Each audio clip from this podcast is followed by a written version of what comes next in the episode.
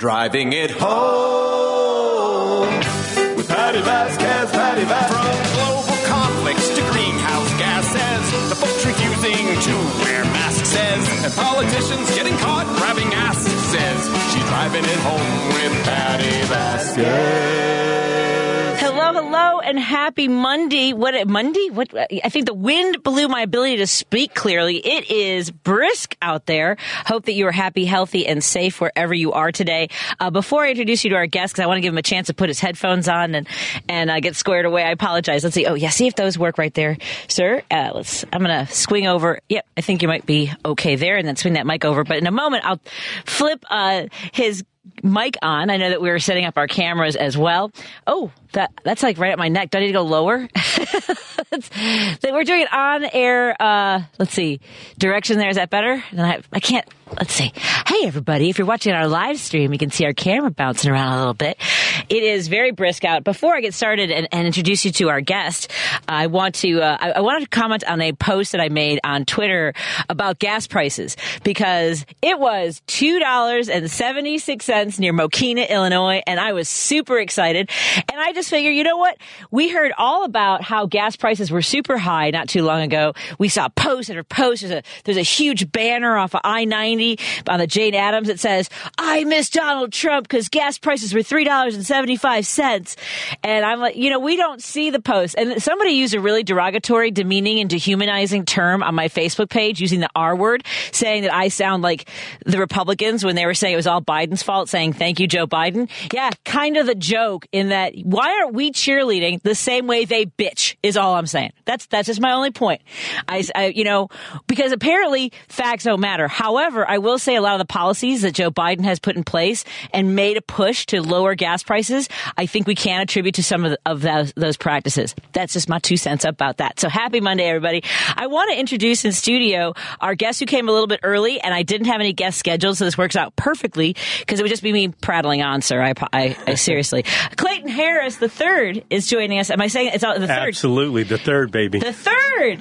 it's so good you had to say it. You had to name another child after your grandfather. And, and another one. And We're another keeping one. it going. So there's a fourth out there There's as a fourth well. out there. Oh yeah, right. Because the first one's not the first. It's just Clayton Harris. Correct. And then so that's your great grandfather. Then your grandfather. My grandfather and then my dad. See, I'm, terrible with family trees. Can you tell us? So it's my granddad, my dad, me, and now I my firstborn son. Oh, how, how old's your son? He is 11. Eleven. Right. So that's about sixth grade. Fifth It grade? is Sixth, grade, right? Okay. And his uh, brother Anderson Jackson is uh, nine. Okay. So we got uh, bookends right Two there. boys? Two boys. Ah, I have two boys as well. You know the Uh, the dream and the struggle. Yes. Uh, well, Clayton Harris III is running to be your state's attorney for Cook County. Uh, last in the last year, in the last few months, uh, uh, our state's attorney, Attorney uh, Kim Foxx, announced that she would not be seeking reelection. And this is not. This is a this this office draws a lot of fire. So before we talk about what your vision is for the office, I want to learn about you. Now we know you have two wonderful sons And a beautiful wife. and a beautiful wife. Right. And uh, so let's let's go back a little bit. Where did you grow up, my friend? So I am a military brat. I grew up everywhere. I was born in Virginia, and we moved every three years afterwards. Uh, uh, graduated high school in Germany. I went to undergrad in Tennessee. Um, I did law school in Washington D.C., and then I moved here uh, and prosecuted, and I did grad school here as well in Chicago. So, so, so Chicago is your chosen home. Chicago is my chosen home. Yeah, yes, yes, yes. What about it when, I mean, having lived in so many different places, I mean, culturally, obviously different, whether it's Germany or Tennessee, DC, and other places you have visited. What, what was it about Chicago? You went, you know what? This is it. This is Oh, where it's I'm planning. the winters, hands down. Oh, no.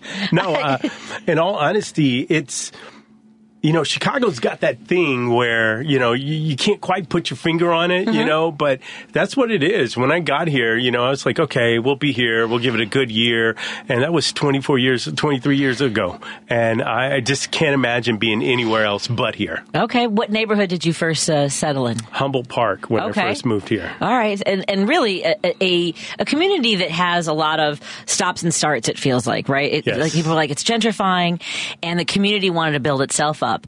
And I, I absolutely love Humboldt Park. I have so many friends uh, that live there. Uh, so do you still live in Humboldt? No, I'm in Washington Park now. Okay, excellent. All great. Another great neighborhood. So you came here as a prosecutor. What what made you decide to pursue law in the first place? What was the draw for studying the legal aspect of our society? So I think that's a that's a great question. Uh, my undergrad degree is in aerospace technology. totally related. Right, yeah. Exactly. say, what are you going to do with this degree? I Hey, meant see- to go to law school. Sure. I was actually working at the Pentagon at the time in the Ballistic Missile Defense Organization, and I had this pull. There was a lot of things. There were a lot of things that were going on in and around America. You know, there was after the Rodney King um, beating, and then the trials and everything along those lines. And um, being there in D.C., we're kind of at a focal point with everything that was going on as well. And it was just the right time for me to go to um, law school, and I, I was able to go to Howard Law. Um, look at this today. So that was un, uh, uh, uh, that wasn't planned. Uh, but um, uh, I went to Howard Law and grew up uh, there in the spirit of civil rights and advocacy. Very, very happy. It was a great move for me. And what did you think? Because you know, a lot of us. I, I thought about going to law school. I wanted for similar reasons. I, I thought of going for civil, civil rights law, environmental law, actually Mm. as well. And uh, and for various reasons, I, I just uh, had different poles in my life. But what did you? You know, my dad was really upset because I told him civil rights. He's like, "Why, why don't you go for real estate law? Go for tax law. That's, money, what- that's right. where the money is, right?" So, what, what did you what did you intend to do? What was your vision of practicing law? In all honesty, when I was going in using the technical background with the law, it was space law. So it was brand new. No one was really talking about it. Um, but that was where I focused. I even interned uh, at the FAA and wrote an extremely boring paper, if you're ever an insomniac, on uh, orbital debris. Sure. And the FAA's right to uh, control uh, missile launches and different things along those lines to uh, tap down. It's funny because it's a big deal now Yeah, it is about orbital There's debris. stuff coming out of the atmosphere, Right, and We they made probably- the movie uh, Gravity with uh, Sandra Bullock. Right. Yeah, it was about orbital debris, and I used to tell people, I was like, and they're like, yeah, no, right, exactly. They're like, yeah, whatever, dude. Wow. Oh, so okay, so that would have been. Are you saying like so in the '90s or so was when The you late '90s, Late- exactly. Um, but then I had an opportunity to come here uh, in between my second and third year. I had uh, spent a little time in Prince George's County uh, prosecuting there um, while I was at school, and Cook County. Uh, just the premier, you know, uh, uh, state's attorney's office offered an internship um, between my second and third year, and I came here. Okay. And I did uh, night narcotics. And um, this was the time when the office was working on uh, the hate crimes legislation. is under Dick Devine, and basically, um, the office said we have a problem with race, not in Cook County, not in the city of Chicago, but in our office. And I respected that. And they're like, we need more uh, uh, attorneys of color. Uh, to come here. Um, and that was one of the draws, as well as working on the hate crimes legislation on why I came. So you mean being inclusive and having diversity it was important in the workplace? Right. Go figure, right? what? That sounds so outrageous. Well, it is. I mean, in the '90s, you know, there was because I, I graduated from college in '93, and you know, there was a big push for trying to have more women of color, more people of color, Right. and and it was it was considered to be to have more perspective. We we you know suddenly became self aware and went, oh, the same people are, are are fighting from the same point of view or telling the stories from the same point of view. And lawyers really are there to also tell the story, right? Here's here's a story of how the law applies. So if you have the same people doing it for decades and centuries, it's going to have a long lasting effect. So you worked in in, in Devine's office Correct. as an intern and decided to move here afterwards. And and prosecuting was that the first thing you started doing when you when you relocated? This is the reason I came here. Uh, so after my uh, third year, they offered me the job, and I, I jumped at it. Uh, a buddy of mine who claimed to be from Chicago, like the whole time we were in law school, and then I get Downers here, Grove. no, Evanston. I'm like, dude, that's not Chicago. My buddy Giada and I know. like- I'm like, this is not Chicago. This is Evanston. But we love Evanston, obviously. Sure, was, absolutely. Right. Kind of. Uh, I don't know. I went to grad school there. No, okay. um, and then the opportunity presented itself when they said, "Hey, we want to offer you a position." Um, I jumped at it, and you know there were a lot of conversations before I came here uh, with a bunch of my buddies at Howard. They were just like, "Man, you're throwing away three good years of law school to go be the man and to prosecute." And I thought that that was very interesting, but a very relevant conversation to have because I don't think people truly understand the power of the state's attorney or the assistant state's attorneys. They're the ones who you know, uh, uh, approve charges. They're the ones who bring charges forth. Uh, um, if they don't move forward on a case, the case doesn't move forward. And then after the adjudication and in front of the finder of facts, you know, they're the ones that make a recommendation on sentencing. So there's a lot of power in there. And it, in, in, to your point too, talking about representation it really matters um, uh, who's there. I believe in the mission of the office. Absolutely. I have zero problem with prosecuting. I have zero problem holding people accountable, right? But when you have a lens on it that I have been pulled over before for no reason, that, you know, maybe this What? individual, yeah, go figure, huh? What? uh, is telling the truth. Driving while handsome? Is that what happened? That's what it was right there. Surprised I've been pulled over more. right. right. I, I only say that because there's an alderman that lives near nearby that's in another ward that I got no he, I got no heated argument with him that it doesn't happen. That it, I mean, we still have people in office, we still have people in power who deny that that's happening. Perhaps the same alderman who said, "What was that? What was that car full of black people doing at the Brickyard Mall?" Perhaps it was that same alder person. Yes. I'm just saying, but but I'm saying, but to Right. that though, we because we have electeds who will still say those kinds of things that that's so entrenched in our system that it does ha- help to have somebody who has had that perspective of going, okay, I know what both sides of this feels like, not necessarily the criminal side, Correct. but the things that that put us in in those positions to come into contact with law enforcement. Right, and and all it is is it opens up another aspect of the conversation, right? You got to make room that this could be truly what they're saying and what's happening there, and then you put all the evidence forward and you move forward at that point in time. But having been pulled over, and, and it's happened more than once, um, and I'm very honest with myself, you know, and so I know what I did and what I didn't do, um, and and but I also just the way I was born. I'm a military brat, right? Um, I was born or raised to believe in discipline and respect for authority. So I got pulled over automatically, you know, 10 and 2. And yes, sir, you know, you know, it's just no argument, no matter how frustrated I was Sure. internally. And th- that kind of makes a difference. Or and, could. and in the time since you began uh, as a prosecutor, how long uh, uh, were you working as a prosecutor? so from 99 to 03, 04. Okay. So about four, four years. And it's a lot of work. It's a lot of heavy lifting. There's a lot of cases. There's a lot of decisions that have to be made. A lot of collaborating with people within the office. I think. Tell us a little bit about that that So aspect. That to me was the greatest part of uh, the state's attorney's office, especially towards the end. So I started in appeals. Um, went to traffic, jumped over to narcotics. I, you know, I had interned there, so that was a good jump. And when I finished, I was in special prosecutions narcotics. What I will tell you is that the Cook County State's Attorney's Office, every step of the way, invited collaborations, collaboration with the other assistant state's attorneys, with your supervisors as well, so that you could talk about the cases that are going on. So you could internally and, and, and hear what I'm saying when I say argue about the law and the application of the law. It's like, you know, okay, does the law really read this way and mean this? So you can have these discussions. So when you're in court, when you're in front of the judge or the jury, you can make this argument, you know, in front of folks intelligently so that people understand this application of the law and why it's relevant here and now. Or if you're uh, uh, rebutting something Right. that's coming at you. So I thought the collaboration was, uh, in, in all honesty, the better, if not best part of being an assistant state's attorney.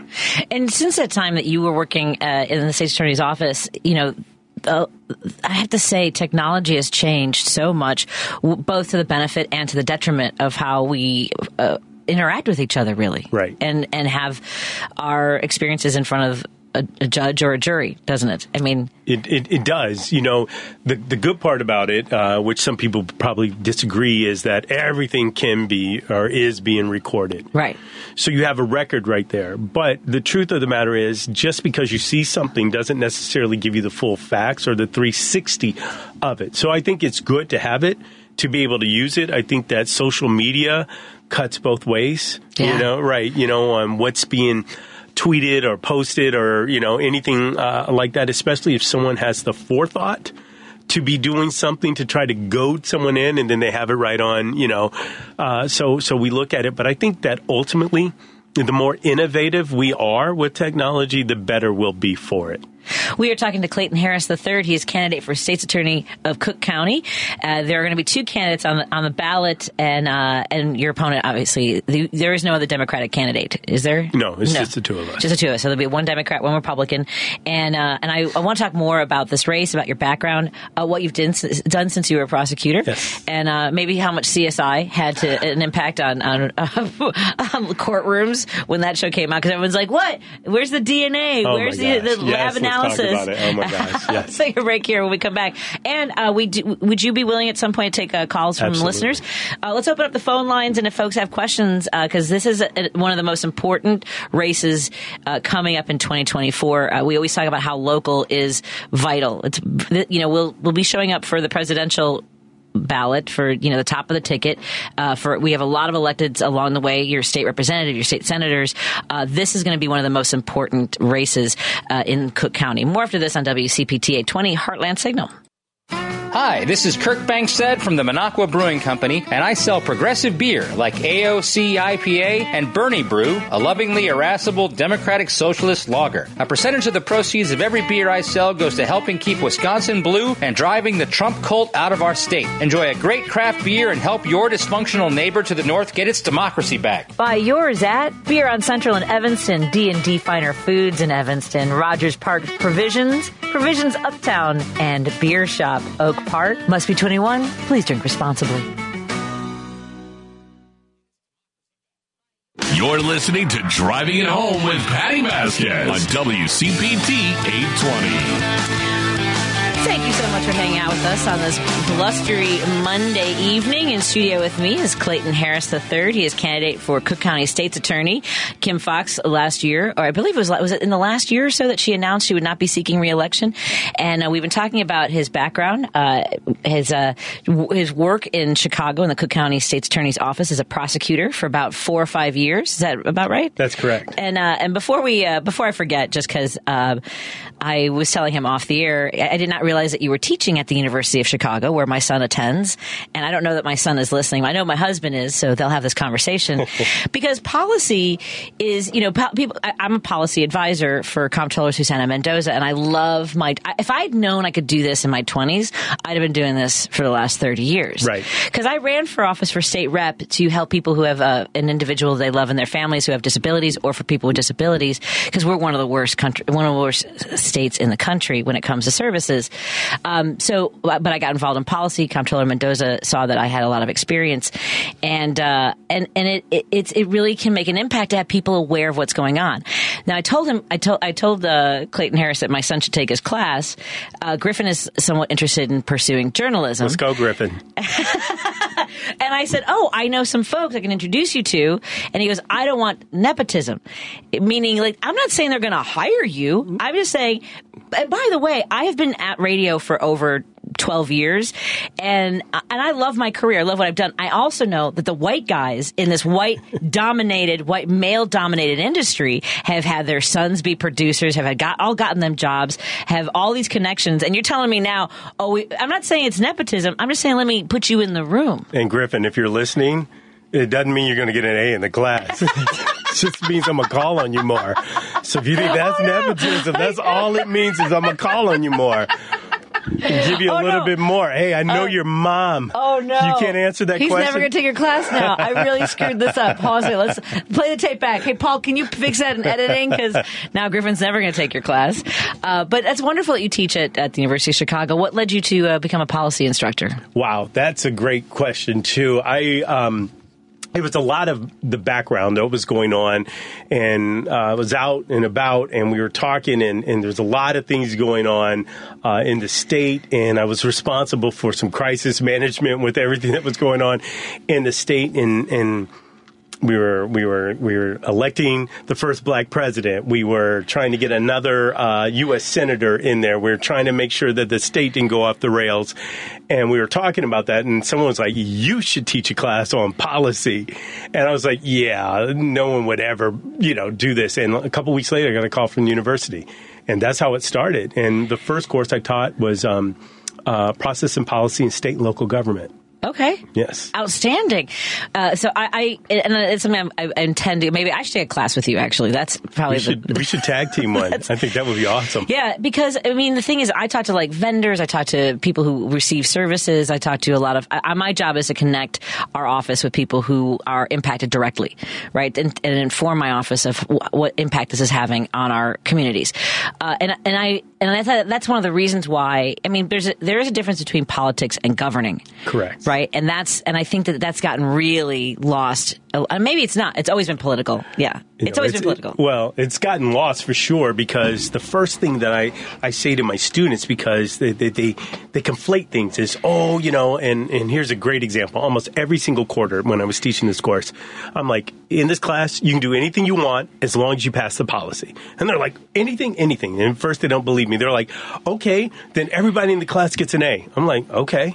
And they're like, what? And I'm like, yeah. So I took a piece of paper and I drew an A on it and I cut it off and I handed it to the first kid and then I did another one. They're like, no, no, that's not what I mean. I was like, I know, but that's what you said. Right. And a lot of people make statements and not policies. So let's talk about how what your policy is going to be to get an A in the class.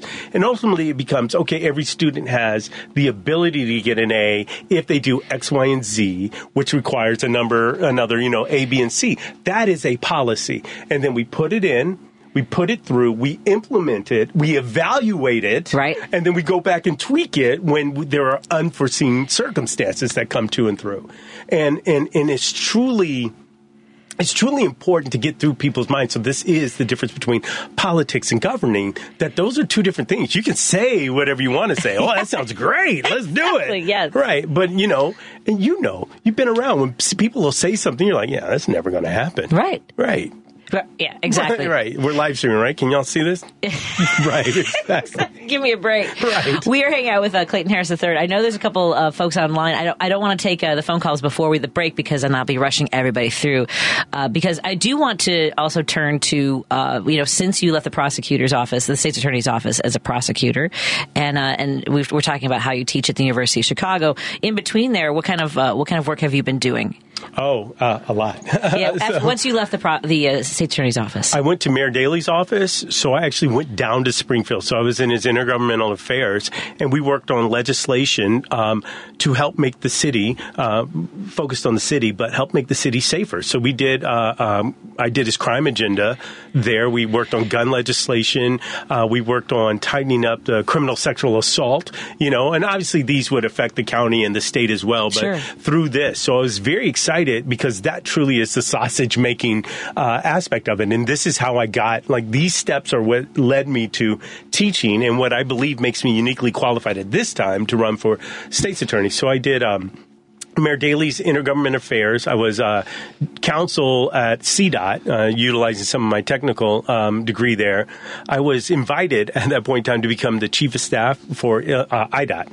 Um, because they had a large, the Dan Ryan and Kingery uh, uh, Public Works on the, the brink, and they needed a manager. So I managed like over 5,000 people, and we worked on that. It was a billion dollar project, and we brought it in on time and on budget, and it was it was an excellent, excellent um, proving ground, learning, and from there I went on to um, that success allowed me to become deputy chief of staff over all of infrastructure for the state of Illinois.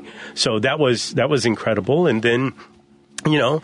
Um, Things went off the rail. You know, I tell people, you know, what happened? Oh, yeah, the governor got, you know, impeached, uh, arrested, impeached, and whatnot.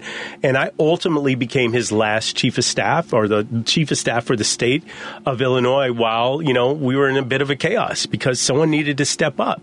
Um, so I was chief of staff. It was a really tough time because when Blagojevich was indicted, we our credit rating was Oh. just absolutely decimated. It, it wasn't even that. write checks. Exactly. There were so many other things that were going on. Homeland Security. They're like, hey, you know, who, who do we talk to? Like, I got that phone call, and you know, and it's crazy. And then, you know, especially like that first day, people are panicking. We're not understanding, you know, what's happening or whatnot. And it was me and a few other guys, and we're still in contact, like D. Martinez and some other ones that, you know, we're just like, okay, we got to pull this together because there were sixty thousand state employees that hadn't done anything wrong. Right. And those 60,000 state employees, regardless of what people want to talk about or whatnot, They were focused on making sure the 12 million plus people in the state of Illinois had the services that the state was required, if not wanting, to Right. put. So I, I'm still catching flack uh, today about it. It's okay because I do the same thing Well, over here, again. here, here, I, just on a very uh, personal and uh, uh, into like in the moment that it was happening when Blagojevich was indicted, and uh, because checks were not being written. So uh, the reason I got involved in politics and government was because uh, my son Declan, who has a severe disability, Mm-hmm. uh, he will never live independently, uh, was receiving early intervention, which is a f- federally mandated, also subsidized program, but also run by the state of Illinois. And I was in the hallway. He was about to turn three when Blagojevich was indicted, and she goes, "You are so lucky that you are aging out of our program because I'm about to eliminate all of my early intervention kids because I'm not getting paid." So it's not just that you know people aren't getting paid; it's that they then also they they have to eliminate the clients, the patients, the people that they care for that need it the most because we had a corrupt governor that. Uh, and, and everything was absolute in absolute turmoil. the dominoes were falling, and what we tried to do was pull out so that it didn't knock everything else Exactly. down. Yeah. Let's take a break here. We're hanging out with Clayton Harris. He's Clayton Harris III. He's running for Cook County State's Attorney. So let's talk about what his vision is for that and what has compelled him, what, why he feels called to run for this. Because it really is for people who truly do this for the service of others. It is a calling. Yes, there are people who do it for the opportunity, for power. Uh, there are others who see it, uh, their ability uh, that they have something to lend to it. And I have a feeling that our guest in the studio is one of those people. More in a moment on WCPT 820 Heartland Signal. It's your guy, Warren Price from European and U.S. Collision Repair, a division of Technocraft Body Shops. We specialize in automobile and truck repair as well as normal automobile maintenance. With our highly skilled technicians and environmentally friendly materials, we strive for quality. Call 773-248-1200. That's 773-248-1200 or EuropeanUS.com. You're listening to Driving It Home with Patti Vasquez on WCPT 820.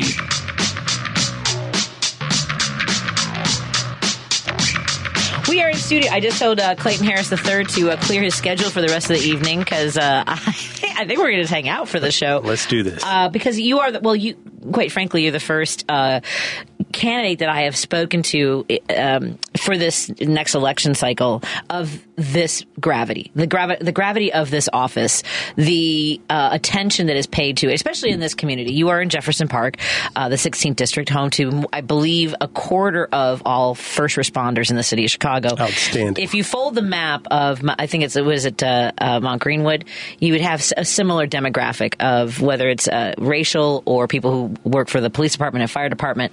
And the Cook County's office um, has come under attack uh, quite significantly with, under Kim Foxx for a lot of reasons. And, and Anita Alvarez, when I was running for office, it was interesting because you know when you, it's hard to explain to folks when you're putting together a campaign and the strategy that people build, and they're like, okay, well, Patti's a Latina, and how did Anita Alvarez do in this community? Let's go for those voters first, even though she was a little more conservative. Like it's all the, the spinning plates uh, are going on, and and you are still the candidate who has their vision, their focus, and what you want to message, what you want people to know. You just talked about how um, you you want people to you don't want to change what they think, but how they approach, right? Correct. I'm not trying to change what anyone thinks. Right. What I'm trying to change is how you think Right. about what you think. And then you can come to any subsequent conclusion that you want at that point in time. So it's it's it's bringing forth facts, it's talking and having a conversation with someone who might have a different opinion uh, than you do, and it's making room that you might not be 100% correct. That's all it is. And- and- let's have a conversation. That's so. I have been saying this since I got the show about two and a half years ago. That uh, for me, being a progressive means that I am willing. I'm open to information that I, I haven't considered before, Right. and basing my th- opinions now on that. Cha- be, being nimble enough to go, oh, I hadn't thought of it that way, or that hadn't occurred to me. But that takes a lot of, of ability to go, I was wrong and that's don't you think that's where a lot of people are like, what do you mean I'm wrong? Like that's where they get they get sort of in that quicksand. Right. And I wish people would look at it less that I was wrong as opposed to, oh, I just didn't know. I didn't understand that that really happens to you. But you gotta, you gotta, you gotta leave room for that conversation. You know, so when we talked about being pulled over before, you know, and people are like, no, that doesn't happen. I just need you to make a little room and then let's have a conversation about it. Because essentially they're telling you to your face that you're lying. Right. Why, why, why can't that? I mean, just just say it. Say Right. it. Say you're a liar. Right. You They, know? they don't want to say that part though. Correct. Then, then they then they feel like they're being too cruel. And you're like, but the first part was really the cruelty. Right. And, you know, uh, people always associate something that's less than positive as a negative. And Sure. everything that's less than positive is not necessarily a negative. And sometimes we just, again, we have to, we have to leave room that there might be some wiggle room in here that we're kind of both right. But now that you see it from this perspective, you understand a little bit more where I'm coming, or vice versa. You know, the same way, you know, when you were talking about some of the politics or the issues being a Latina, right? Being a woman, plain and simple, right? Uh, uh, being under six feet. You know, people have to, right? Yeah. Uh, uh, just make a little bit of room. It doesn't mean, it does not necessarily mean that I change my opinion or that I believe or, or that everything you're saying is right. What it is, is like, all right, maybe so. And now I'm thinking about it. That's what we need to do. We just need to open up because I've been learning a lot going around this county. A lot. And some of my positions have shifted a little bit, you know, to make Sure. sure that I'm like, okay, that makes sense to me. So this is where we are. And I think that that's part of being, I don't know, an adult. What? and you you've worked for the state. You've you've uh, managed you know tr- a, a large number of empl- like people who've worked with you in uh, IDOT. You've worked with CDOT. You've, Right. Which for those who are maybe some like "Wow, where are all these you know letters? The Illinois Department of Transportation, Chicago Department of Transportation. Uh, you've been in, and with your background in you know science and math, uh, lending themselves. It was it. What was the study again? It was Uh, aerospace technology. Sure, that I got a T-shirt that says I actually am a rocket scientist. love it. I, I have a friend who also has a law degree, and uh, I can't remember. It's like it's some sort of microphysics something as well, and, and so it's it's it, fascinating to me that you both became uh, lawyers, and uh, so now you know ha- with a background in, as a prosecutor, you're familiar with the state's attorney's office. You bring all this uh, rounded experience uh, th- in this part of your life now, teaching at the University of Chicago. What is the compelling factor for you to run for state's attorney for Cook County? I think that all of it compounded now, and, and we didn't even talk about like the government affairs aspect of it, but it is where we are at this moment in time. And I feel like we just can't go backwards. We're moving forward, but I also feel like we need to make sure that we're focused on more than one thing at a time. So my platform has been accountability, but we can be safe and just at the same time. So we can focus on the crime that is happening and making sure that we're stopping recidivism and that people understand that everyone is being held accountable, but we can do it appropriately as well. So we're not just throwing people away and just right and saying, okay, we hope that, you know, this, and, and this is where being a public policy professor, I think helps me out with this because we no longer are looking at statements, right? We're actually focused on policies. Right. So we know arresting everyone is not working because here, here we are. But maybe if we address the problem, right, and recidivism, so that people aren't coming back, how do we address that? And I think that in, in my, in, with my platforms, one of the things that we're going to look at immediately is the juvenile justice system and try to get it earlier, you know, so that people aren't coming into the 1826. So we're looking, and you hear it, you know, 11 year olds committing these crimes, right? Well, there's something that took or brought an 11 year old to that point. My son's 11 years old, right? And I, I can't even imagine that. He doesn't do anything without me knowing, you know, but that's not how everyone is. So we have to hold this 11 year old accountable, but how do we hold an 11 year old accountable appropriately? We look at resources, we look at opportunities so that they do not come back into the system. And that's what I'm looking forward to doing. That is a, an approach that that so many people are locked into uh, their opposition. Right? They they're like they really are throw them away mentality. And I, I, you know, social. This is where social media. I realized about eight years ago uh, during the Women's March. I don't know how long ago that was after Trump won, and I was in an argument that one of the speakers had uh, had committed crimes uh, and, and egregious crimes. I mean, violent crimes, uh, kidnapping, torture, I believe, and uh, and she had served her time, and was talking about the experience of being a woman in prison. And people that I had grown up with were like, "Can you believe she's allowed to speak in like you know talk, speak at rallies? You really want your kids hearing this kind of stuff?" And I'm like, "Would you rather they had executed her?" I just want to know, like, say it. What what's the solution here? That she should never ever be able to contribute to society? Because my understanding of why we penalize somebody is that they like is supposed to be you're supposed to be teaching someone a lesson, Right. But we're not. Rehabilitation. We're trying We're torturing people. Exactly. Yeah. And and I want to focus on uh, um, ensuring that uh, we put the right people away. Um, I got zero problem with that. Of course. Right. Uh, but that the folks that need, like my dad didn't really believe in second chances. He believed in opportunities. Oh. So we give opportunities to people. One of the things I say with my boys after there, there's trouble, you know, and, and we work it out or whatnot. And I say this to them. I'm like, okay, now you know better. What? Now that I know better, I'll do better. And once you do better, what? You are better. So be better. That's all we're trying to do is to get people to be better.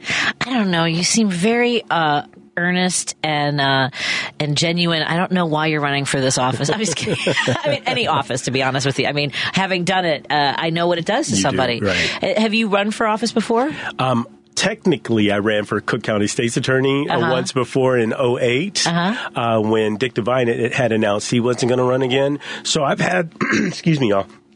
I've had this in my spirit to do, but I was woefully. I think I would have been an excellent state's attorney, just so we're clear. But I didn't have the other lived experiences that I believe now make me uniquely qualified. I wasn't a professor back then. I hadn't taught. You know, I. Uh, You didn't have kids? I didn't have kids, and that's a, a Yeah. an incredible uh, perspective at that point in time. Um, I hadn't uh, done government affairs, so now I'm adept to going to DC and bringing back federal funds to unlock state and local funds. You know, to get more resources back and forth to Springfield and even downtown to uh, uh, city council and county uh, council. So these are things now that I am. Um, we'll let someone else say it, but an expert at. Uh, and and I'm, I'm very proud of that. Um, so I think that that's You, that's feel, where you I have am a lot now. of confidence in what you're doing. I do. Yeah, I, I, yeah, I, you I- should. yeah, I, I, I really do. I think there's a lot of things um, that have put me in this place at this time to be the correct choice for uh, state's attorney. We are in studio with Clayton Harris III. He's running to be the next Cook County State's Attorney uh, after uh, Kim Foxx announced last year that she would not be seeking reelection. And so this is the, I believe, one of the most important races uh, in 2024. Uh, I know we've got some folks online on the phone, so let me take a break here. And when we return, we'll take your calls on WCPT 820 Heartland Signal 773 763 9278. That's the number to call and join our conversation. You can also text to the same number. More in a moment. Patti Vasquez is taking your calls now at 773-763-9278. Driving it home with Patti Vasquez now on WCPT 820.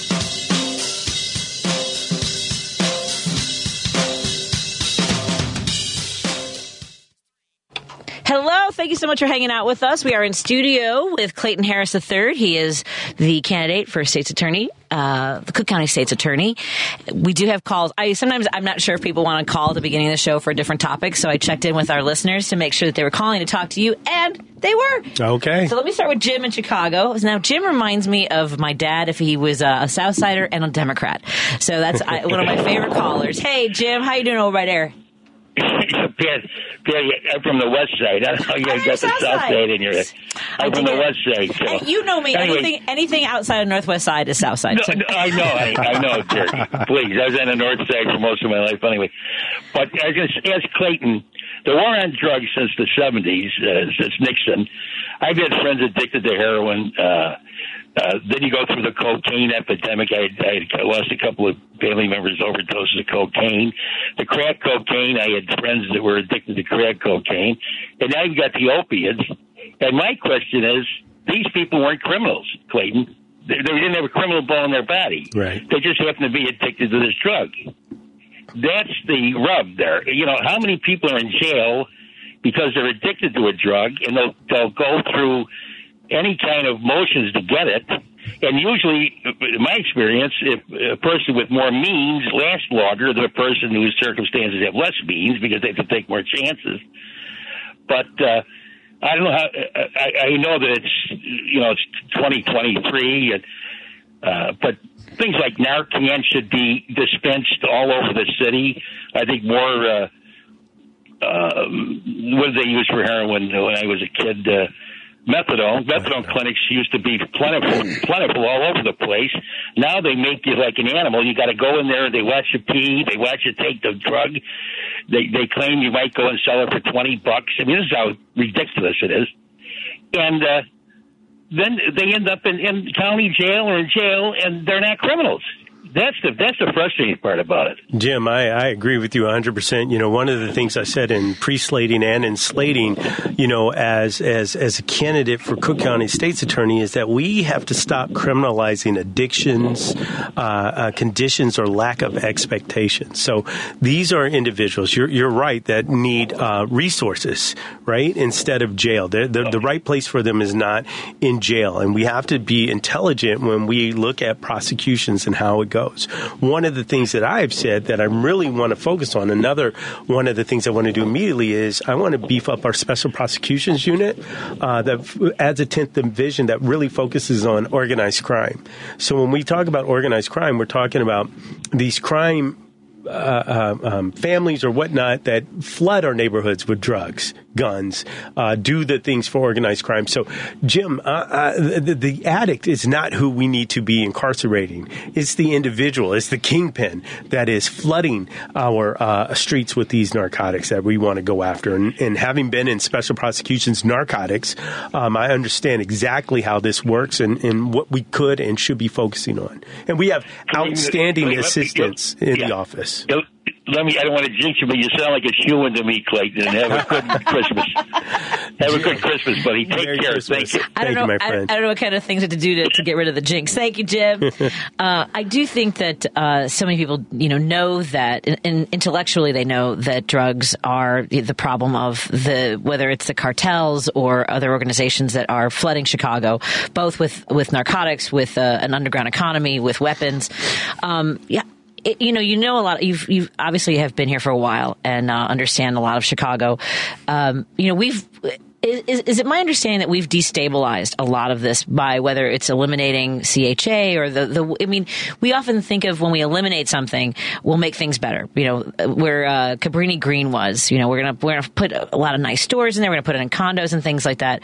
Well, then we we sort of had a system, it seems like, in place at the time for how to to manage the the violence in the underground economy, but not necessarily to anyone's benefit. But Correct. right have we have, are we figuring that out? Are we sort of putting that together, the pieces of how to approach what's going on in Chicago? I think again, what we want to look at is the the totality of the circumstances, right? So how we ad- address it. So um, when you handle one thing that you believe is the problem, right, right, but it's not, it's an issue, even though it's huge or whatnot, then you're you're you're you're solving this part. But if the problem is still out there, things then spiral back up. So it's one of the things I tell my students that sometimes we have to take an uh, NyQuil approach to it. You know, so NyQuil is the nighttime sniffling, sneezing, achy, fever, stuffy head medicine so you can rest. Well, all those things in and of themselves could be a problem depending on what you have to do. So you might just need tissues for the stuffy nose, right? Uh, you might just need uh, Tylenol or whatnot for the headache or whatnot. But if you need all of them to address the full problem, the flu, you take NyQuil. So a lot of times what we're doing is we're taking like one or two things or the medicine for that and not the full. So what I would say is, addressing you know that, but looking at gentrification and not what it brings, or the the, the the the the spreading out now of people who have always lived in this area, right? Or if you're talking about gang lines and and what was going on and what was controlled in that. Well, I don't think anyone should believe that, well, it would have just been better if we let the gang stay there on there, but it would have been better if we thought out what this looks like once they're gone yes. and how we can address it that way. You mean planning ahead, like with policy Ah. or something? Yeah, might have been a good idea. I'm not sure. Let me take another call. Uh, you're, seriously, you're making too much sense. It's, and I don't know if it's going to sink in with the right people. It will. Ah. It will. Let's get to Diane and Berwyn. Berwyn, uh, Berwyn. I can't help myself, Diane. How are you doing today? I'm good. How are you, Patti? Merry Christmas. Merry Christmas. You're on with Clayton Harris III, running for Cook County State's Attorney. Hi, Diane. Hi, Mr. Harris. First of all, I want to thank you for offering to uh, run for public service, public office. Thank you very much for that. Thank Secondly, you. I- I'm pretty progressive. I believe in progressive policies and ideals.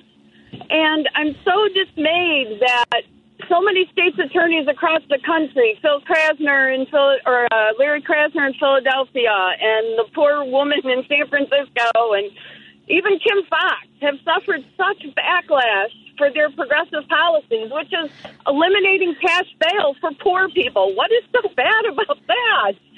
So I'm wondering how you feel about that and what how progressive your policies are. So I think that's an excellent, excellent uh, um, acknowledgement and understanding on what's happening, not just here, but across the nation. And what I would tell you is that we have to stay the course. Uh, uh, the elimination of cash bail, right? Everyone's like, oh my gosh. Oh. Sorry about that. Was that me? No, it wasn't. Okay. Uh, the elimination of cash bail. Everyone said, you know, crime's going to run rampant and, and, and it's going to be the worst thing ever. And we see that it isn't. It's actually the other way around. And all the elimination of cash bail does is it stops criminalizing poverty, like you mentioned, Diane. So that's the right thing to do. We still focus on crime. So sometimes that's what gets lost in the narrative is that you're doing these progressive things. Therefore, you're no longer holding people accountable. That is my whole platform is we can do more than one thing at a time. We can hold people accountable appropriately. There's no reason to criminalize poverty. There's no reason to criminalize poverty. All we need to do, right, Diane, all we need to do is make sure that people are uh, coming back and they're held accountable for what they're uh, uh, being charged with or what they're accused of. Um, as far as the other backlash and what to do with it, um, we just have to stay the course. We have to be strong. I need to rely on people like you uh, and your friends uh, and and Patti and this show to get the word out that you know this is the right thing to do and it's making us safer. Actually. Thanks very much. And again, thanks for running. And happy holidays to you. And Patti, Dylan, and I wish you happy holidays as Oh, please tell Dylan I'm sending him the very best. Thank you so much, Diane. It's great to hear from you, my friend. You too. Take care. Take care. Let's. uh You too. Bye. Bye bye. I uh, um. I, I know that folks, uh, you know, when they when they think about the, the Cook County State's Attorney again, uh, because I live in this neighborhood. Uh, you mentioned when uh, we when we met at the Cook County, De- I mean, we saw each other at the Cook County Dems event.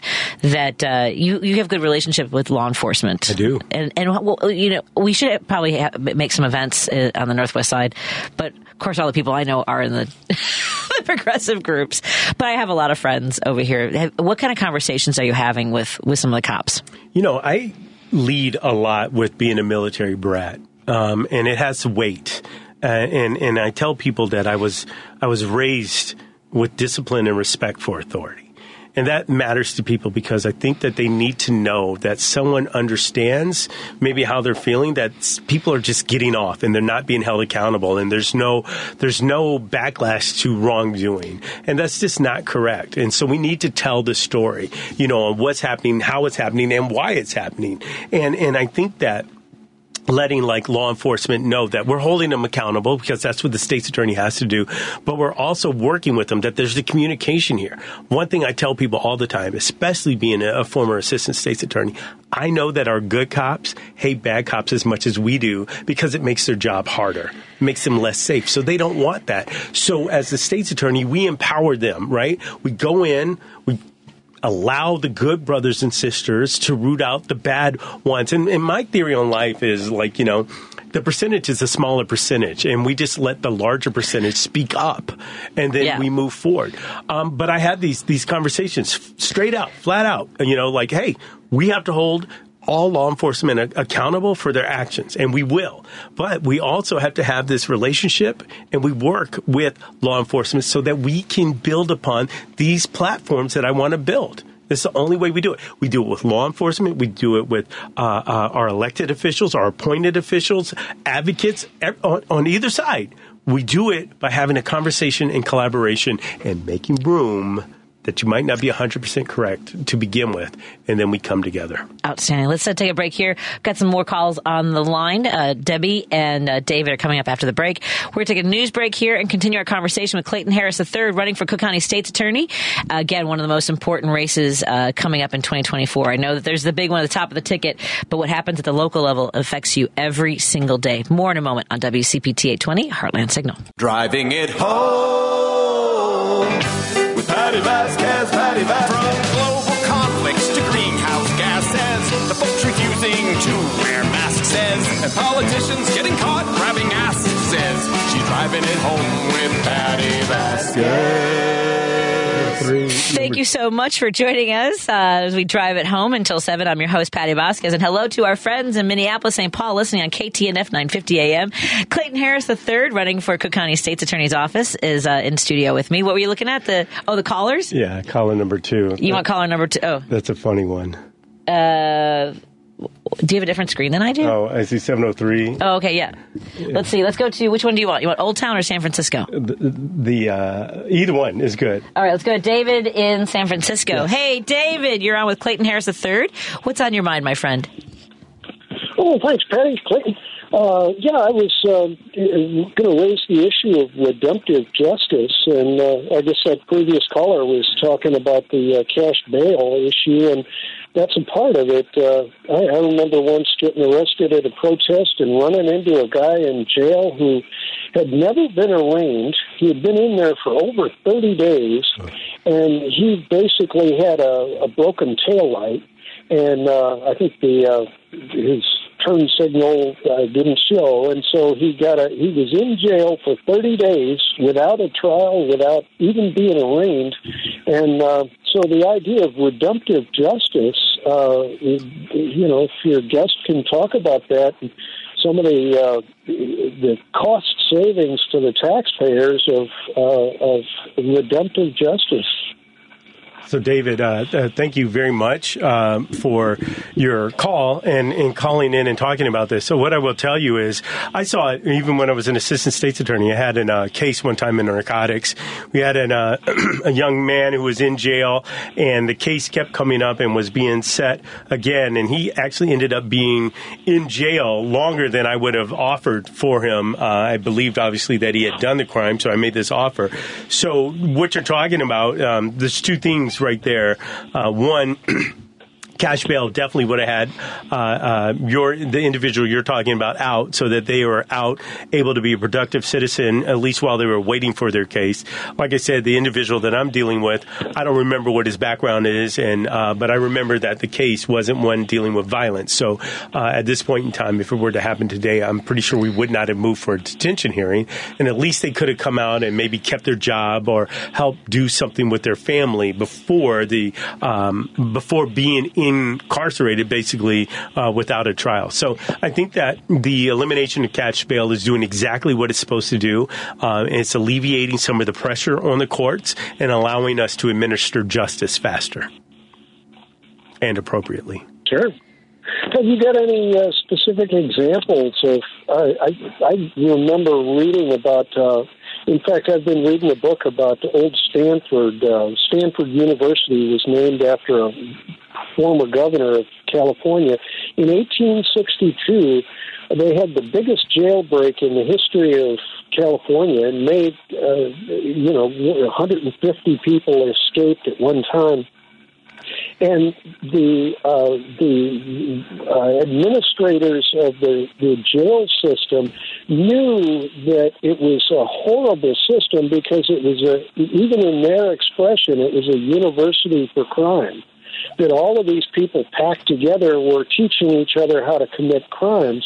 And so not only redemptive justice would uh, remove that opportunity but that if you were to ask each of these people, what would you do to, uh, you know, uh, uh, reduce the, uh, or, you know, uh, ameliorate the uh, why you committed this crime? What what could you do to be redemptive as opposed to getting revenge? I think that one of the things, David, that we really want to make sure that we remember too is that um, in any type of incarceration, we want to make sure that there's rehabilitation going on, uh, so that you know there's an opportunity to be better. So. Uh, redemption is uh, is the exact way to try to move forward when and where possible. Sound Yeah. good? Sound good, David? Yeah, it's a good start. Yeah, it's uh, anything you can do to, uh, you know, since you're dealing with, uh, you know, a half million, a couple of million people. In fact, Chicago's massive. Anything you can do to speak about it while on the campaign trail will help spread the uh, the issue. It's very expensive for taxpayers to have to pay for revenge. And every time I hear about these, uh, you know, in the red states especially, they they're demanding that guards be like the most tough guy. Well, can you imagine being the uh, hum- or the the the hiring hall for some of the most evil guards? That they're actually going out of their way to to uh, to attract evil cops or evil guards uh, who will be vicious and and acting in revenge. That's that creates endless lawsuits for uh, the taxpayers.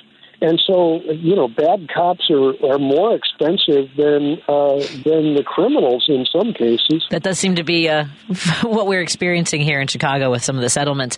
I think to that point as well, you know, I, I, maybe that's one of the differences between being conservative and being liberal. Is conservative is about revenge, in as far as justice goes. And and I I know I've talked about this before. People when I we talk about the death penalty, which is not something that we have in, in Illinois anymore, uh, but when people talk about because I'm against the death penalty, uh, that's a revenge thing, and people are like, well, you know, don't, what about somebody you know that is clearly guilty, you know? And and for me, whenever somebody rolls out someone like Gacy, I'm like, yeah, I, I'm against the death penalty. Uh, I it, it brought nothing for my family to have John Wayne Gacy off this planet. Uh, it brought nothing back to us. It served no purpose except to have the state uh, exact revenge, and and I, I don't claim that in the name of our family. I just think that you know the other thing when you looked at um, the way that some of these things are administered, there is such a racial tinge, and until you know we can do this and make sure that it's like that, it was the right thing to do. It's the best thing to do. We hold everyone accountable appropriately. Right. Thank you, David. Sure. Thanks, have, David. Have a good one. Hey, take care. Thank you. Good thank holiday. you. You too. You too. And speaking of uh, conservative, uh, my understanding is that the uh, opponent uh, has ties to the Republican Party as well. That's my understanding. Right. So um, you're looking here and talking to a true blue Democrat uh, through and through. Um, this is how I was raised.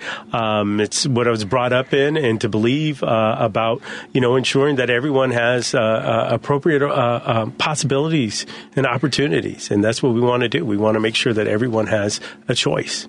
Uh, apparently, you have an endorsement from South Carolina. Yes. Let's go to Marilyn in South Carolina. Marilyn, how are you doing today? I am well. Hi, Mom. I am well. it's my mom. I'm sorry. This Oh, is, sorry. I, know you're about to tee it up. right I know away. I ruined it. I'm sorry. Oh, darn. I was I was going to ask my question first and then disclose. okay. Okay. What's your question for the candidates? Well, I would like, first of all, I, the candidate has my full endorsement. I know how he was raised, and I know the people intimately who raised him. So that's the first thing. And, um, he is, seriously, Clayton is a man of integrity. And if he weren't my son, I would certainly want him to be my friend. Oh, come on. That was nice. Super sweet. I don't think my son would say that about me. All right, I can say that about my son, but I don't think he would say that about me. Just saying. Would you want to be friends with your mom too? I would love to be friends See? with my mom. All right, See? then. Okay, just want to make sure. Well, one of the things I'd like to hear you talk about, Clayton, is um, your position on taking on hate crimes because that is so that's becoming such a big issue right now. And in particular, you, I know how you feel about guiding our youth, and I'm very concerned about the the temperament of youth today as it relates to hate crime in the current environment. And so, would you talk a little bit about taking on hate crimes, even as you guide our youth in the community to be um, more uh, empathetic, to be more um, open to other cultures, other views, other um, races and religions? What are your thoughts about that? Okay, uh, that's not the softball I was expecting. that's great, though.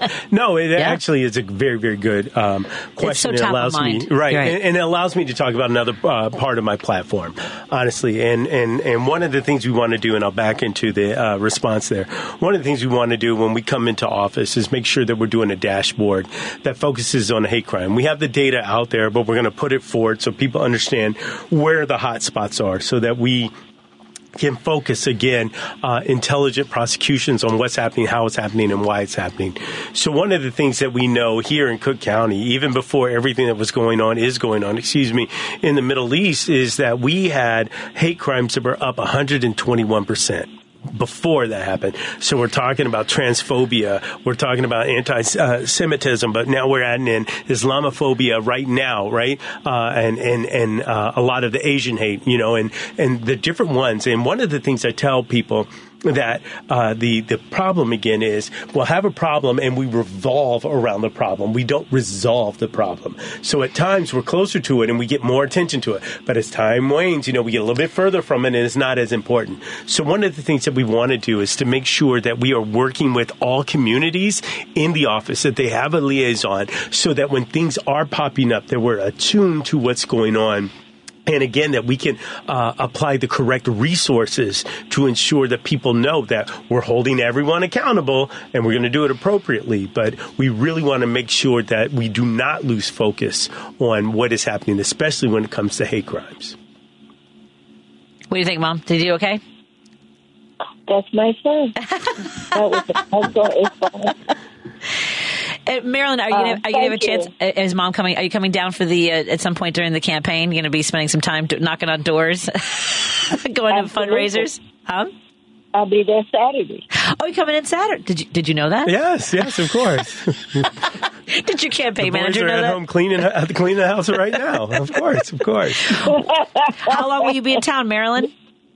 Well, I'll be there for a few days, and then I'll be back in early spring. Okay, what are your plans If you have such a thing in Chicago for early called early spring, I don't know what that is, but um, in late February, early March time frame. It'll start warming up a little bit. You can wear a you can wear a light coat hopefully by by March. What are your plans for the holidays? To hug my grandson. Yeah, Aw. that's true. Uh, It is nothing to do meaningful with me. conversation around the dinner table and around the Christmas tree, just like that. We have amazing conversations with our family, and um, that's quite stimulating. Outstanding. forward to it. Well, thank you Thanks, so Mom. much. I love you. Thank you so much for calling, and uh, and congratulations on uh, really a remarkable candidate in this race for Cook County State's Attorney. I appreciate that. She runs for Uh, office. Oh, well, we'll t- I'll have to interview her next time. You're right. Bye, Marilyn. Merry Christmas. Bye bye. Bye bye. Thank you. Bye bye. Thank you. Let's take a quick break here. When we come back, we'll continue uh, with a couple more phone calls and make sure we. By the way, your mom's endorsement. Uh, I'm guessing it's at the top of the list, even though you've already got. Uh, you know, you've got state senators, you've got uh, mayor of Evanston, uh, Majority Leader Kim Lightford. You got a lot of endorsements already. Go look at this list. Uh, Metropolitan. All the. I'm very humbled. Commissioners, uh, City of uh, Chicago's Alderperson Andre Vasquez the 40th Ward. Let's take a quick break here and continue this conversation. And uh, at some point, I will let you leave. I promise. Uh, and uh, but not before we find out a little bit more what our listeners want to know from you. Excellent. More after this on WCPT at 20 Heartland Signal KTNF 950 AM. Hey there, it's your guy Warren Price from European and U.S. Collision Repair, a division of Technocraft Body Shops. We specialize in automobile and truck repair as well as normal automobile maintenance. With our highly skilled technicians and environmentally friendly materials, we strive for quality. Call 773-248-1200. That's 773-248-1200 or EuropeanUS.com.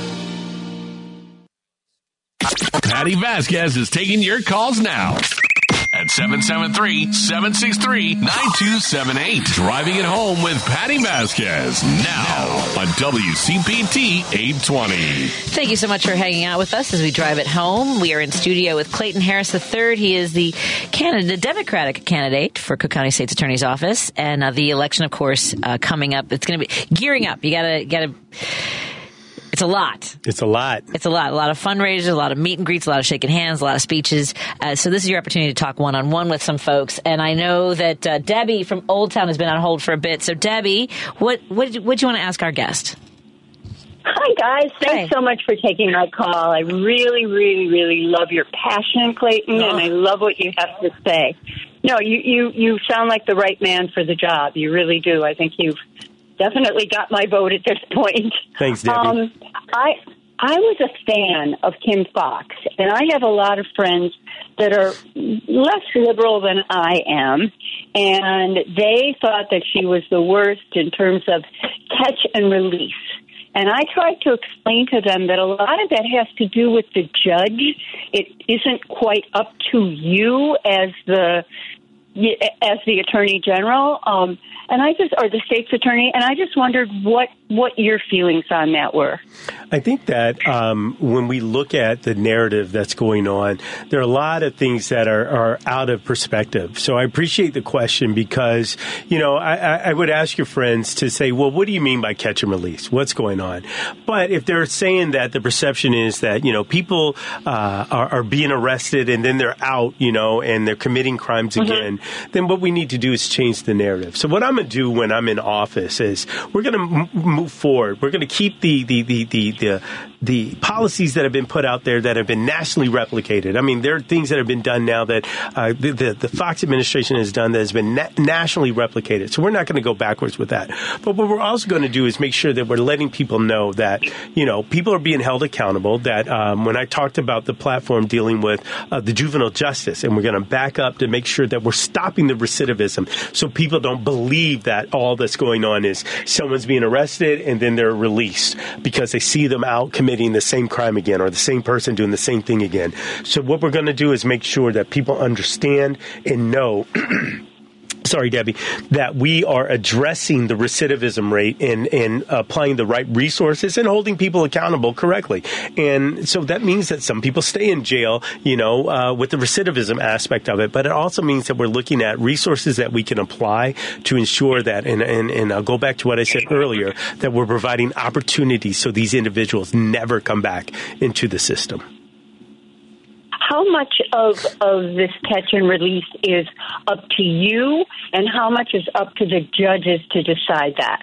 Well, it's always going to be the judge who determines whether someone comes or goes. But I'm not trying to point fingers at anyone because it is the state's attorney that uh, will um, put charges, right? So if the state's attorney does not apply a charge to someone, then they never come before a judge. So I'm not trying to pan it off there. And to that aspect, what I would have to tell you, and, and it's the truth, is it's a case by case basis. So it depends on the facts of the case or what they're being accused of on how we move forward. But this is why communication with all these other entities is extremely important so that we are working together to ensure that our communities are safe and that we're putting the right resources in the right area. Sound good? I feel that you, I, I, it sounds great. I feel that you will get this. And what I'm curious to know is what are your aspirations beyond? Oh. oh, that's wow. a great question. I'm hoping it's do a good job here. it's do a good job, and uh, hopefully it will warrant an, uh, a second tour, term. Um, I'm not in this okay. to to to uh, hit it and quit it and just be like, oh, he's won and done. Um, and I'm not looking to move on. I'm not use, looking to use this as a uh, springboard anywhere else. I truly okay, believe in this mission right here. Excellent. Wonderful. I'm, I'm going to say the ding ding on, that, on that answer. Got my vote, and I can't wait to see you further and see the job that you do. And when is the election? Uh, March 19th is the primary. That's really where it is. So I need to make sure that you come to the polls and you bring like 10 of your closest friends and have them tell two people about it. Mm-hmm. And then they'll there tell two people about it and so on. That old commercial. Get that uh, momentum. Debbie, right, and I, they'll tell two people. Right. I, I, I need everyone. I need you to talk this up, uh, and I need you to bring yeah. people to the polls. Absolutely. Well, good luck and congratulations ahead of time. Thank you, Debbie. Thank you can you. always check us out at www.claytonharris4cook.com and you can get all of our platform uh, and uh, see what we're about. ClaytonHarrisForCook.com. Correct. F O R. Four. Excellent. Four. Thank you. Thank Happy you. holidays. Happy holidays, Debbie. Love you, Debbie. Let's go to Andy in Evanston. Andy, good to hear from you, my friend. What's on your mind? Yes. Good evening and uh, happy holidays to you. Yes, happy holidays. Um, a couple, two questions, and they're kind of related. Uh, I've got a close friend who, unfortunately, she was sky or uh, carjacked a little while ago, and she is just an absolute basket case. Is moving out of the city. Oh. And even though we've been working on her to try to bring her back down to, to earth, but my first question is, what would you say to her? Now, the, she was carjacked by four teenagers. So I know you said earlier that uh, you want to work on programs that will help keep that 12 year old, that 14, 15 year old from even getting involved in crime. But, okay, that's fine and it's all said and good. But what do you say to a woman like that to change her mind, to get her to stay in the city? Number one. Number two, one of the things that upset her was the fact that you know police were called. Uh, in fact, what happened was her vehicle was taken, and uh, apparently they attempted a, a crime somewhere else in the city, and they crashed the vehicle. Right. So my question then is, why do we never hear about any kind of reward funds to try to reel these individuals in? I mean, you know, so you're certainly saying, like, I, a bou- I you're saying like a the bounty, idea. like putting out a like inf- for information. You're saying reward somebody for information. Exactly. How. Exactly. L- l- let's let Clayton answer the question. That one's a little bit harder on how we move to and through that with law enforcement and how they do that. So, but to the other uh, um, points that you made, if you don't mind, Andy, first and foremost, what I would say to your friend is, I'm sorry, because no one should have to live this way ever. So no matter what's going on, no one should have to worry about their car being stolen. No one should have to worry about any of their property being taken or anything like that. I, I, I know what it feels like, not to that extent. My house has been broken into a couple of times and I know what it, the violation that it feels. And I tell people even to this day, and, it was and, a long and, and by by by the way, she had a gun stuck in her face. and that's what I was going to say. This is a different type. So, you know, what we're talking about, though, right there is an aggravated assault and, and an aggravated robbery. And we would move forward definitely on this with that prosecution. Understanding that they're 12 years old, um, we would move forward and then we would look at how we adjudicate this crime as we go. But we're holding everyone accountable. You know, what I would say about her moving out or whatnot is that's a tough one, you know, because I, I, I want her to know that, um, and not just her state's attorney, uh, but the police and everyone. And, and I hope I'm not uh, stepping out of bounds, but everyone wants her to feel safe, just like everyone wants to feel safe in their neighborhood, in their communities, or whatnot. And we are working for that. And I think that that's extremely important. Um, I cannot imagine having a gun pointed in my face for my vehicle or whatnot. So I just want her to know that she has someone who's coming who who hears her. I hear you. I hear her through you and what's going on and how she feels. She's not the only one, and I'm not trying to downplay it at all, but this is why we have to have the balance between safety and justice. We're holding everyone accountable when I come into office, and we're going to do it appropriately. And I want to reiterate that uh, I'm so sorry that happened to your friend Andy. I can't. I, I can't imagine unless you're in that situation. There's no uh, coaxing somebody into saying everything's going to be okay. Right. There just isn't. So I'm so sorry, Andy. Yeah, thank you. Thank you, thank well, you. thank you, Mr. Harris. You got my vote. Andy, I appreciate that. And honestly, um, um, this is part of the reason. I had a friend, and her son was carjacked uh, downtown Chicago. And she called me and she told me about that. And, um, you know, separate and apart from what her son must have felt in that situation, this is a mom, you know, and I have kids, and I can't imagine that. And I can't imagine that feeling either. And it's not fair. That's the truth of the matter. So I hear you, Andy. Thank you. Thank you for that. Well, thank you. Take care, Andy. Uh, so we, we are so grateful for your time and wish you the best of luck. Let's take this last minute for you to make that pitch to the to our audience, to people who maybe haven't really considered this race, haven't really thought about it, and uh, and I think encouraging folks to, to talk to their friends is important. So give us your pitch. So first and foremost, thank you for allowing me to be on here. Uh, the pitch is, and, and I think maybe Andy kind of hit the urgency of this moment cannot be overlooked.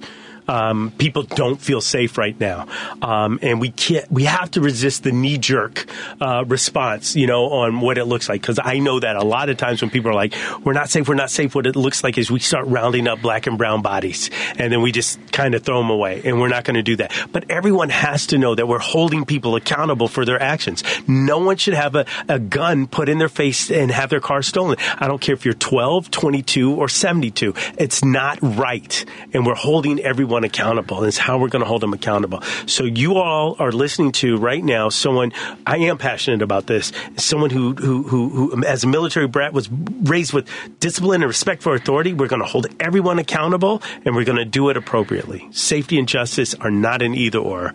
It's an and proposition. Well, thank you so much. I wish you the very best. I wish you a wonderful Christmas and celebration Merry with your family. Thank you. And uh, hopefully, I can get my kid to uh, sign up for one of your classes. Griffin, I'm coming for you, brother. Again, it's Clayton Harris for Cook County. Yes. Dot com.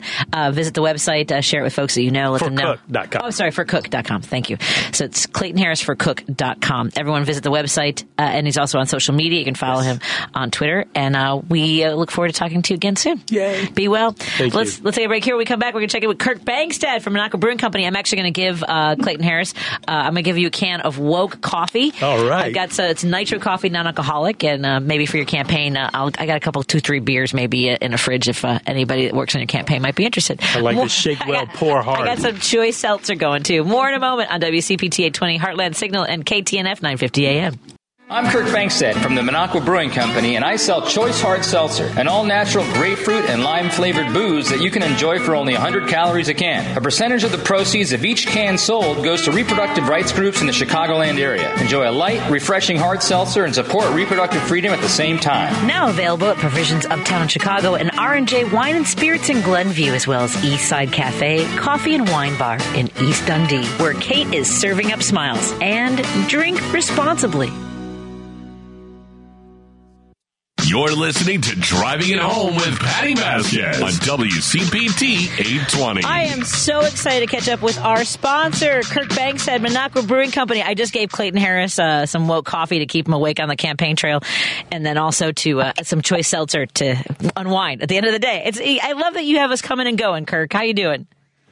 There you go. Good. Really good. It's good to talk to you again. It's been like a month after since we've done our shows, Patti. I miss you. I miss you too, and I have to say, like I am s- uh, the the conversations and the energy behind continuing to push v- voucher schools across the country, not just in Wisconsin.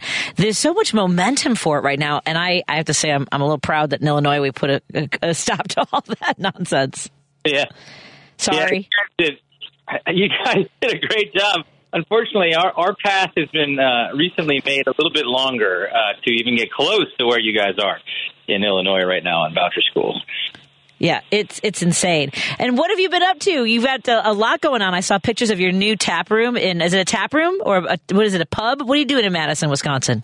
Yeah, we're uh, we're making a tap room uh, in Madison uh, because because up north in Minocqua it was a constant struggle um, because we're so progressive and our town town town leaders are so conservative that they really just didn't want us around. So we uh, we're opening up a new place in Madison, uh, which will hopefully uh, help help uh, stabilize things if the town gives us grief anymore in Minocqua and. Uh, but so that's that's keeping me busy, and that's why we're not doing the show right now. But um, we just got a uh, we just got some news um, about the voucher case um, yesterday or uh, last week.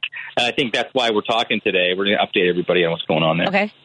Excellent. Yeah. Oh, so what is going on with with uh with, with the voucher case in Wisconsin? Well, I mean, so I mean to take it a step back, like you said, I mean the vouchers got rejected in Texas of all places because even Republicans are going to get even Republicans in like rural Texas know that the advent of voucher schools is something that if you start, if you because it's it's weird. I mean. I'm going to sound a bit like a conservative right now. I warn you. But if you start an entitlement program, it's very hard to take an entitlement program away once you start it. And basically, voucher schools are, is an entitlement program. It is it is public money that goes to fund people who want to go to private schools, uh, which sounds ridiculous. but it is happening all around the country. It's uh, it's it, the worst I think is in Arizona, where uh, the public school system has been decimated. But so it, so um, so we just you know we've been put that Wisconsin was the beginning of of the voucher school private school voucher program, and it happened 30 years ago, and now it's it's very large, and uh, and and politically, uh, we're seeing that our case, which is which we've proven on your show through 10 weeks of painstaking uh, detail of why it's so bad uh, for the public school system and bad for, you know, the, the, the, the kids, you know, kids in general, kids' educations in general.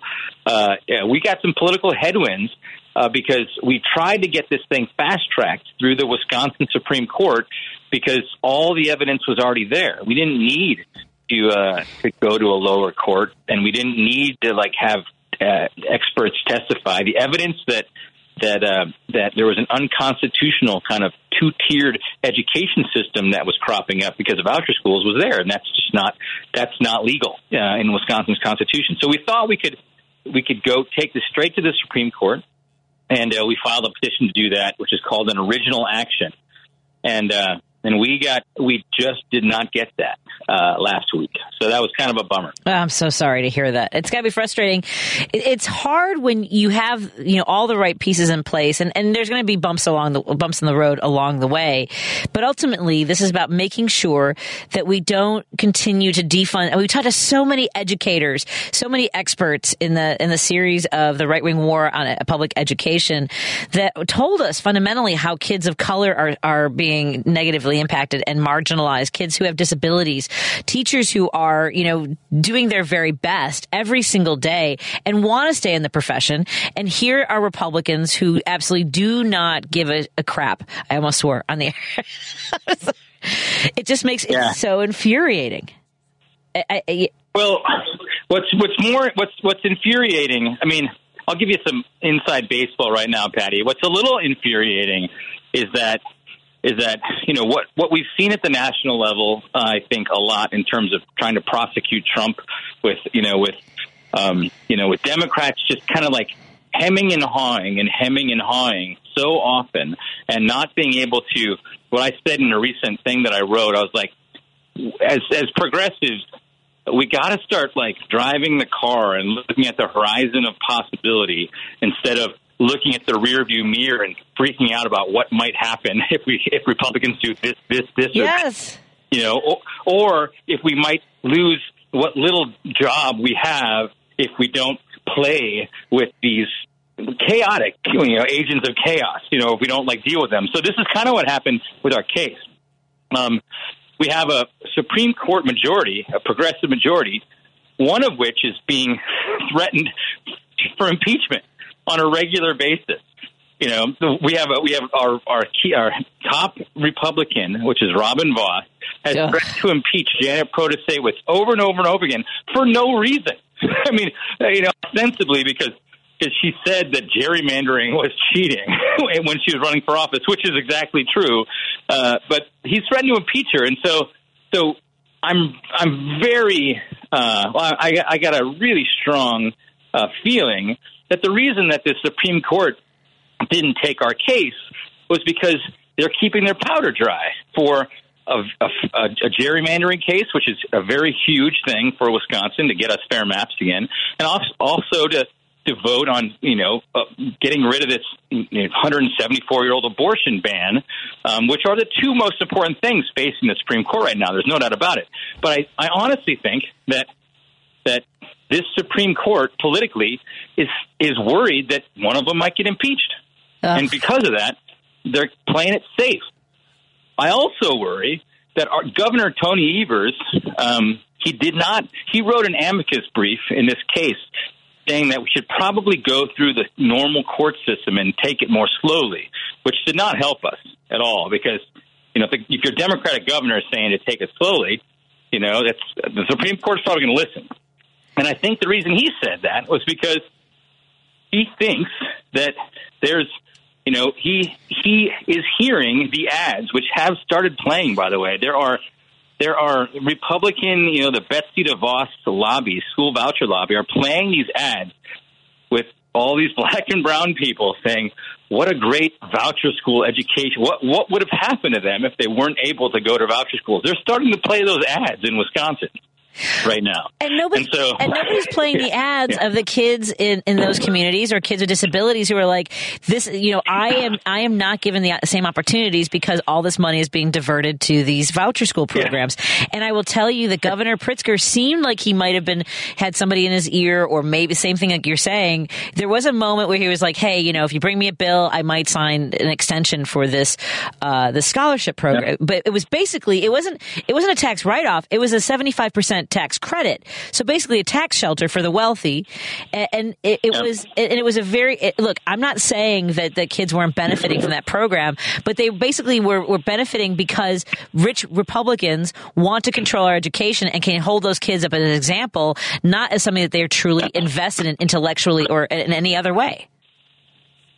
No, I mean, uh, what happens, you know, when when when a when a person of color that doesn't have a lot of means gets a voucher school, that's you know that might be a good good avenue for them, or or else they'll get duped by by a fly by night school, right? Who who also takes their voucher money, and and nobody knows which school is good or not, you know, and uh, and, and and schools pop up and go away all the time. So you know that, and for every kid of color or just kid of lower means of any color, um, you know, there is that, that's why public schools exist so that they can get educated. So to give money to a voucher school, but to take it away from a public school will hurt many more kids of color than just giving it all to a public school. So it's it's we, we've we've proven that we've talked about it ad nauseum, but the the uh, the the painful thing is that is that it's it's a bit of a third rail, especially in Milwaukee.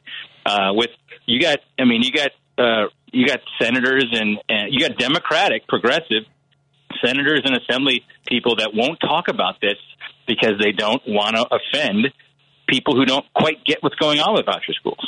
And so, because of that, it's been hard. It's been hard politically for me. I've been I've been called a racist a lot in the last uh, couple months, and it's it's not easy coming when it's coming actually from people in your own party. Oh, absolutely.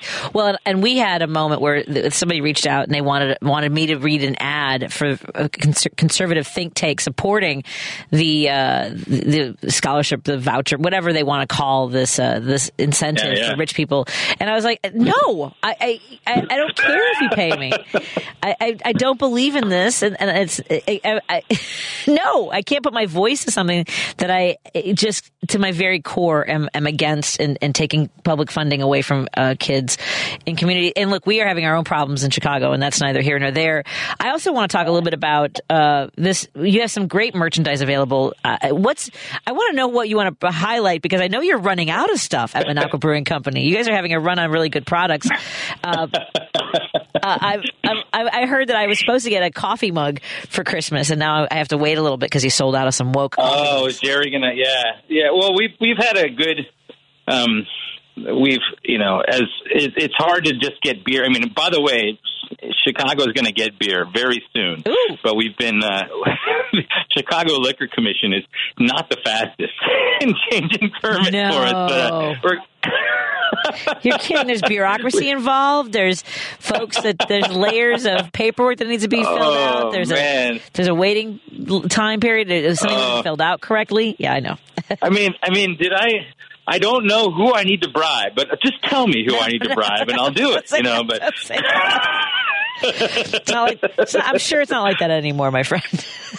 I'm sure. I'm sure. that can't I'm be. sure. Can't be what's going But, on. Yeah. but you are shipping across the country to a lot of states, and folks can find that information on the website, right? Yeah, yeah. So we're we've got merchandise. Uh, uh, we've got tons of stuff that we're selling. Um, not only beer, we have choice wine that people can find on our website. Uh, we have you know just T-shirts that are really funny and really cool, and some are heartfelt. Um, and you know we we will get some more woke coffee mugs in there, and obviously we have we have coffee. We have ground coffee. We have the, the woke coffee you gave to the uh, gentleman earlier, and all of it can all the non-alcoholic stuff can be bought online easily, and it's it's a little harder uh, in Illinois to get our beer. It's not you cannot quite available uh, yet, uh, but but you can get our wine, uh, the wine that we make with Equality Vines out of Sonoma, California. So there's a lots of stuff, and people just go to the website. Um, so it's a it's it's that, and also um, if if you want to help us continue this lawsuit uh, in in lower courts, um, I'm uh, I'm holding my hand out for that as well because we thought we could do this on the cheap by going straight to the Supreme Court uh, of Wisconsin, and now it's probably going to you know it's going to have a it's going to be about a year long slog. So. So we have a, a super our super PAC is uh, right on the Minocqua Brewing Company uh, web page as well, and you can donate to help that voucher suit if uh, if you think that uh, if you, if you if you want to think, see things change in Wisconsin and help public schools. Outstanding. And I know that you also a, a portion of you one you you contributed yourself to uh, you ha- you've contributed yourself to the funds in Texas to help uh, women who are seeking abortion care and health care, reproductive care. Uh, you know, personal PAC benefits from the sales of Choice seltzers and as well as the Planned Parenthood of Wisconsin. I, I really it, this is it, it, I'm amazed at how many people are surprised by the extent to which the extent to which conservatives and Republicans are willing to go to prove that they hate women. I just I I know that people hate hearing that, but I'm like you know, they told us, oh no no no, we believe in exceptions. Uh, you know, and here's a woman who whose life can be in, in is possibly in danger, a fetal disorder that is not survivable, and her ability to possibly have uh, expand her family, which is what she wanted. They said no. So they they really don't believe in exceptions. It's all been lies the entire time. Yeah. So but the people that you should give money to on that front, and that's what our super PAC did uh, while we promoted our choice, and we gave an extra percentage of all the bottles of choice wine we sold, is the Center for Reproductive Rights. Uh, they're in D.C. and New York, and they are the ones that are funding all these lawyers to find the Kate Coxes of the country and uh, and bring and, and bring these cases to the fore. Actually, fight them in court, and whether or not they win or lose. Unfortunately, um, they lost in Kate Cox's case. We wouldn't have known about it if uh, if these guys didn't have the money to hire lawyers to bring these cases all over the country. Yeah, it's uh, it, it's necessary. Uh, and so, tell me when the uh, when the Madison room is opening? Because I saw the pictures of, of the before. Are, do you have any of the during? Do we, where are we in this process? I'm going there. So it's funny. I'm uh, I'm driving. I'm I'm at my apartment in Madison. I, I live both in Minocqua and Madison now that we're doing the tap room. But uh, I'm I'm driving there right after we get done talking, and because uh, they're they have to wait until the uh, they have to wait until the store next door is closed because they're having a jackhammer to delay like the plumbing stuff. Oh god! So it's uh, it's, it's it is dust. It's the, we're still in the early stages, unfortunately, of construction. I was hoping January. I'm hoping still uh, that we can just just get some crazy work done this week and, and next week. But we'll see what happens. Uh, uh, there'll, there'll, be a middle, but the middle's not quite there yet. it's in the construction. Are you you're driving right now? No, I'm not. I'm, okay. I'm, about ready to leave my place and get in the car. Oh, okay. I'm gonna, I'm gonna let you go because I know that you've got a lot going. on. Unless you want to hang on for a break, I've got to take a break here. Do you want to hang on, or, or do you need to run? No, I can hang out. Oh, excellent. Kirk Bangstad, go to MinocquaBrewingCompany.com website to find out how you can pick up uh, some of their incredible brews, choice seltzer, woke coffee, uh, and then all the great T-shirts. Uh, you, you, you, have someone in your life who would love one of these items. Uh, I know I want the, uh, I, I, want my woke coffee mug, but I'll have to wait till next year, which is fine. It's fine. Totally fine, Kirk. More in a moment on WCPT 820 Heartland Signal, KTNF Minneapolis, St. Paul. We're driving it home till 7. You're listening to Driving It Home with Patti Vasquez on WCPT 820. We are wrapping up with Kirk Bangstad, the mastermind, the genius behind Minocqua Brewing Company. He joins us on the line. He's opening up a new room in Madison, Wisconsin, and you can pick up uh, one of his incredible beers. I really, honestly, one of my favorites is the Kamala Stout, and the wintertime is the best time for that. Do you have any new brews you want to talk, tell us about? Oh, my gosh. We got four new ones coming. Um, and uh, I, I'm, a, I'm going to announce one tomorrow, which is hilarious. Oh, hilarious. We the first one I announced, well, because I have to make new beer because we were putting in the kegs, and before I was just selling in cans to liquor stores. So it, with a new tap room, you have stuff on tap, and I didn't have any beer in kegs, so we're make we had to make a whole new lineup. So we're coming up with four new beers, and uh, the one we're, we're coming up with tomorrow was uh, we have a lawyer named Fred who I've talked about frequently online. Yes, who's, who's, a, who's got red hair. He's got like fire engine red hair.